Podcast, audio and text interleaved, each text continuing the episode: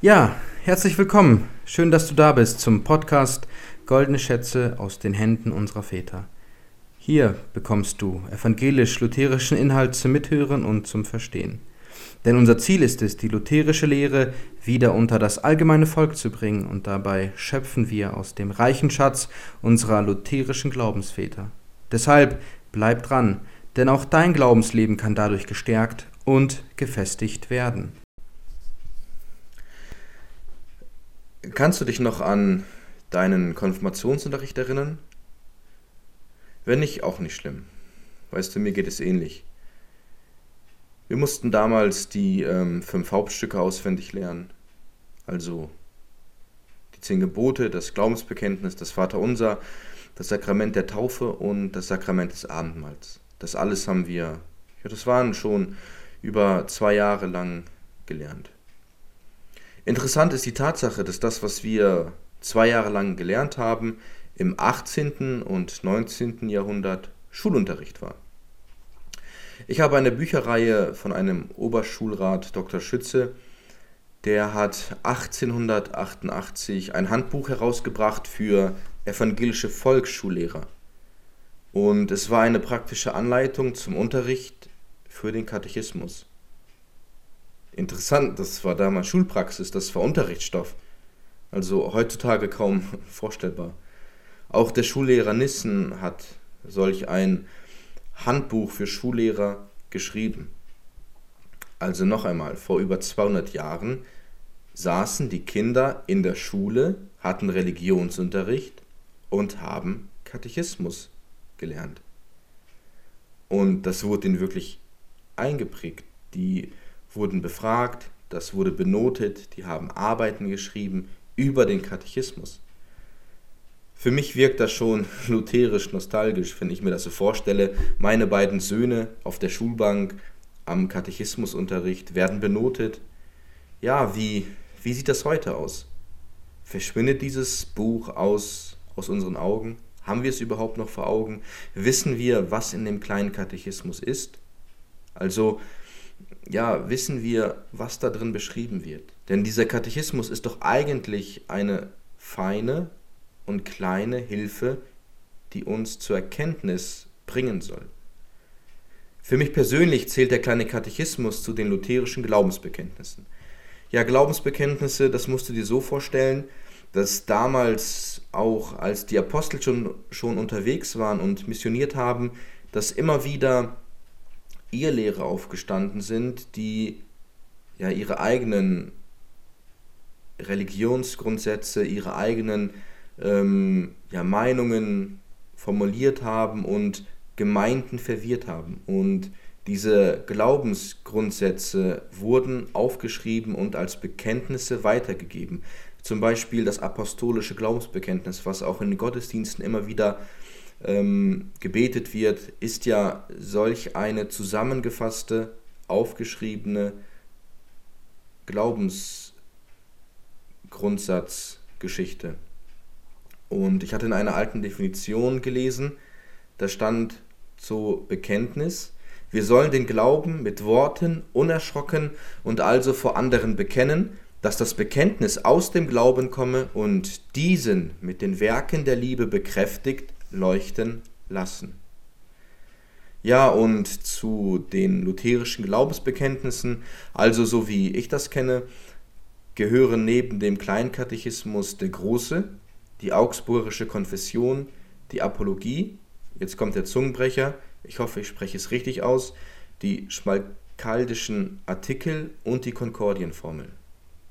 Das zusammen ja, ist so die Sammlung der lutherischen Glaubensbekenntnisse. Und die waren wirklich in der Vergangenheit sehr wichtig, weil nicht nur die Glaubensväter, auch die Christen, die ähm, Gläubigen konnten sich auf diese Bekenntnisse stützen. Sie konnten praktisch damit ähm, gegen ihr Lehrer kämpfen. Aber man darf nicht vergessen, dass diese Bekenntnisse nicht über die Heilige Schrift stehen. Ganz oben auf unserer Leseliste muss immer noch Tag für Tag aufs Neue die Bibel stehen. Und dann darf alles andere stehen. Ja, aber nun zurück zum Konfi- und Religionsunterricht. Die lutherische Lehre ist stark mit dem, mit dem kleinen Katechismus verknüpft. Der kleine Katechismus wurde auch von Martin Luther herausgebracht. Nach der Reformation ist er äh, durch Deutschland gereist, hat geschaut, ja, ähm, wie das Volk geistlich gebildet war und er musste feststellen, dass die Menschen die Bibel auf Deutsch hatten, aber gar nicht so viel verstanden, was dort gesagt wurde. Also irgendwie war dort immer noch eine, eine, ja, ein Ungleichgewicht. Und deswegen hat er angefangen, den großen und den kleinen Katechismus zu schreiben. Weißt du, heutzutage habe ich das Gefühl, die Geschichte wiederholt sich. Der christliche Glaube, die klare Lehre verschwindet immer mehr. Alles wird so wäschrig, so irgendwie lauwarm, so ja liberal möchte man sagen. Auch der Katechismus verschwindet immer mehr von der Tagesordnung. Es wird wenig damit gearbeitet, gelehrt oder auch selber privat gelernt. Für Luther aber war der Inhalt sehr wichtig. Weißt du, es gab einen Prediger, Louis Harms, der hat auch Katechismuspredigten geschrieben und er schrieb, und dabei verordnete er, Luther war das, dass jeden Tag ein Hauptstück hergesagt werden sollte mit der Erklärung, und dass ein jeder lutherische Hausvater sorgen sollte, damit seine Frau, Kinder und Gesinde den kleinen Katechismus nicht allein lesen, sondern dem Gedächtnis einprägen und lernen sollten. Und das ist jetzt eine Schande für jeden lutherischen Hausvater und jeden Prediger und Lehrer, wenn sie das nicht tun. Also Luther hat die Hausväter, er hat die Prediger, die Lehrer in die Pflicht genommen, dass die Inhalte des kleinen Katechismus ins Gedächtnis eingeprägt werden sollten. Das war ihm so wichtig. Es war ihm aber so wichtig, weil Luther selber sagt über den Katechismus, dass der Katechismus die Kinderlehre enthält, welche ein Christ zu wissen nötig hat. Also es ist praktisch, es sind die Basics, also das, was du für dein Glaubensleben brauchst, das bekommst du in dem, in dem Katechismus ja, kindergerecht serviert. Dort findest du zehn Gebote, dort findest du das Glaubensbekenntnis, dort findest du das Vaterunser, auch das Sakrament der Taufe und das Sakrament des Heiligen Abendmahls. Und der kleine Katechismus ist so angeordnet wie, wie ein Weg. Weißt du, die zehn Gebote sind nicht einfach nur Gesetze, sondern sie zeigen dir, was Gott will. Und am Ende des Tages stellst du fest, dass du alleine das nicht halten kannst. Vielleicht, so wie es da jetzt steht, abgedruckt, du sollst nicht Ehe brechen, kannst du sagen, ich habe noch nie die Ehe gebrochen, ich war immer treu. Aber wenn du in dein Herz schaust, hast du schon mal einen anderen Menschen hinterhergeschaut? Hast du schon mal gedacht, oh, die oder der, hm. Weißt du, wenn du das getan hast, dann sagt Jesus, dass du die Ehe gebrochen hast. Auch du sollst nicht töten, das fünfte Gebot, wirst du auch sagen, ich habe noch nie jemanden getötet, aber hast du schon mal jemanden im Herzen beleidigt oder das Üble, das Schlechte gewünscht, dann hast du die Gebote übertreten. Und wenn du das getan hast, dann ist das Endziel klar, dann gehst du verloren, dann hast du keine Rettung. Außer, außer du fragst die Frage aller Fragen. Am großen Pfingstfest, als Petrus diese gewaltige Predigt gehalten hat, haben die Zuhörer gefragt, was sollen wir tun? Und genau das muss deine Frage sein, wenn du erkennst, dass du die Gebote nicht halten kannst, dass du verloren gehst, dass du in die falsche Richtung abdriftest, wenn du nicht Buße tust. Kein Witz, du gehst verloren. Aber Jesus Christus ist da. Er zeigt dir den Weg. Er sagt, Wer glaubt und getauft wird, der wird gerettet werden. Wer aber nicht glaubt, der wird verdammt werden. Eine klare Ansage. Es gibt kein Rechts, kein Links, es gibt nur ein geradeaus. Und diesen Glauben bekennst du im zweiten Hauptstück. Dort geht es nämlich um den Glauben an den dreieinigen Gott. Und den Glauben aber, den kannst du dir nicht selber geben. Du kannst jetzt nicht sagen, so ab heute glaube ich sondern es ist ein Geschenk Gottes. Und um dieses Geschenk zu bekommen, musst du beten, du musst bitten, du musst flehen. Und genau das tust du im dritten Hauptstück, nämlich im heiligen Vater unser. Dort lernst du zu beten. Und dort gilt auch für dich die goldene Regel, bittet, so wird euch gegeben, suchet, so werdet ihr finden, klopfet an, so wird euch geöffnet. Das kannst du gerne in Matthäus 7 nachlesen. Versuch es mal. Wenn du noch nicht glaubst, fang an zu beten. Lies die Bibel, bete. Lies die Bibel, bete. Lies die Bibel, bete. Und du merkst, dass dein Glaube wächst.